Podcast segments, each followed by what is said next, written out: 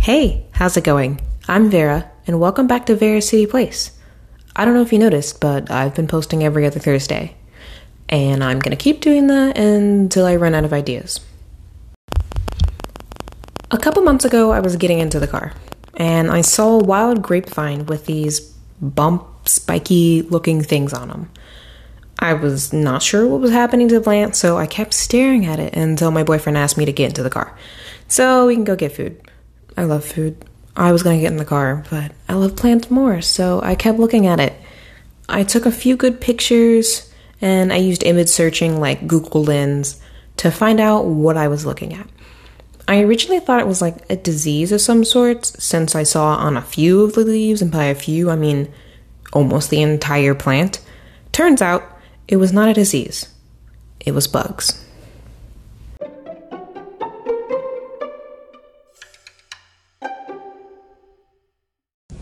Particularly, it is Phylloxeridae, an aphid like bug. Now, let me clarify. I saw in many places and many sources that said it is an aphid. It is not an aphid. It is aphid like, but not an aphid.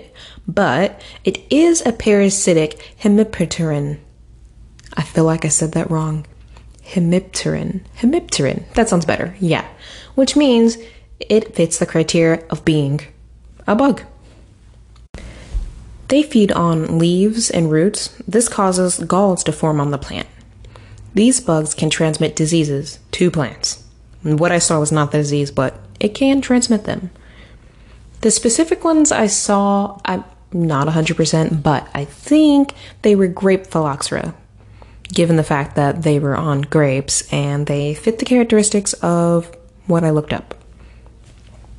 This is a bug that the grape industry is very familiar with. There was the Great French Blight. In the mid 19th century, these bugs destroyed many vineyards and what was carried across the Atlantic from North America to Europe. Now, I'm going to do my best to describe what these galls look like.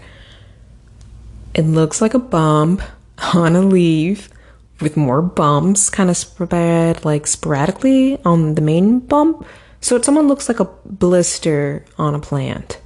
It's a it's a bumpy bump basically. And surprise, bugs live within the galls.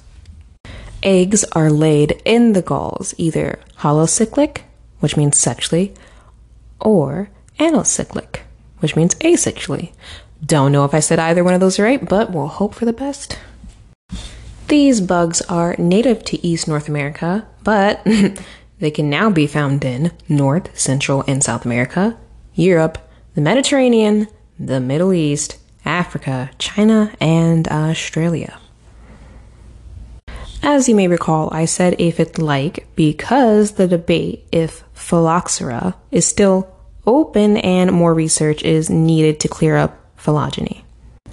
The taxonomic hierarchy diverges at the superfamily, by the way, and I used itis.gov, or I've been calling it itis.gov, which is integrated taxonomic information system to look up these long taxonomic hierarchies. I'd like to call it itis.gov because when I don't know what something is, that's the website I go to. So, what are your thoughts, um, aphid? Or not an aphid. Let me know what you think on the poll on the episode. And also use itis.gov to look up the very long taxonomic hierarchy.